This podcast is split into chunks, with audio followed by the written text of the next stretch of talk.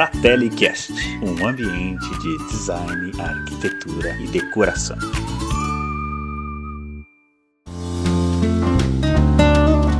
Olá, fratelinos! Sejam muito bem-vindos! Eu sou Milena Guimarães e hoje estamos recebendo o designer de interiores Guilherme Junqueira. O Gui vai contar pra gente como é possível aliar quadros em nossa decoração, além de contar um pouco mais sobre como fazer as combinações de uma forma diferente do convencional. Confere aí!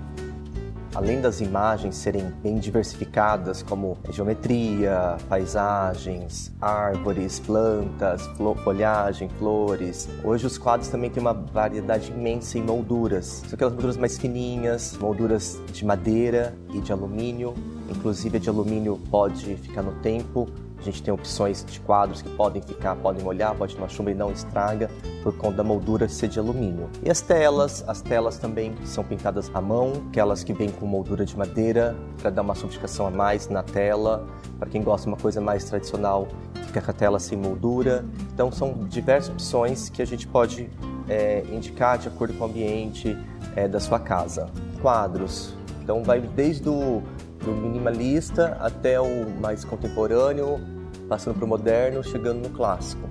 São as molduras que diferem o quadro. Às vezes a, imagem é uma coisa, mas pelo estilo da moldura você consegue identificar o quadro por estilo mais clássico ou, ou moderno. E a posição dos quadros, que é interessante, que antes a gente usava quadros sempre no meio da parede ou, ou no meio do móvel. Você tem um móvel que o, quadro apoiado sempre centralizado. Hoje o quadro ele ficou mais espontâneo, mais interativo. Você pode deixar ele deslocado, não tanto centralizado. Você pode deixar ele entrando no móvel, eu acho super bacana. Se tiver uma mesinha lateral do lado de um sofá, você pode deixar o quadro entrando um pouquinho no sofá e pegando um pouquinho da mesa lateral. Então ele fica desconexo com, com o que está assim com a parede em si, né? Que dá mais personalidade para casa.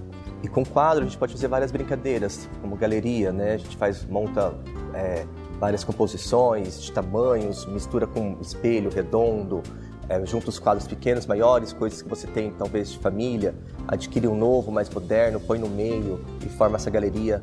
Fazer uma parede que você queira mudar na sua casa, dar um ar diferente na casa, o quadro ajuda muito para isso. Que você pode mudar a casa, a cara da casa, fazendo essa galeria com os quadros, com com a brincadeira, né, com os tamanhos e galeria, a formato de quadros.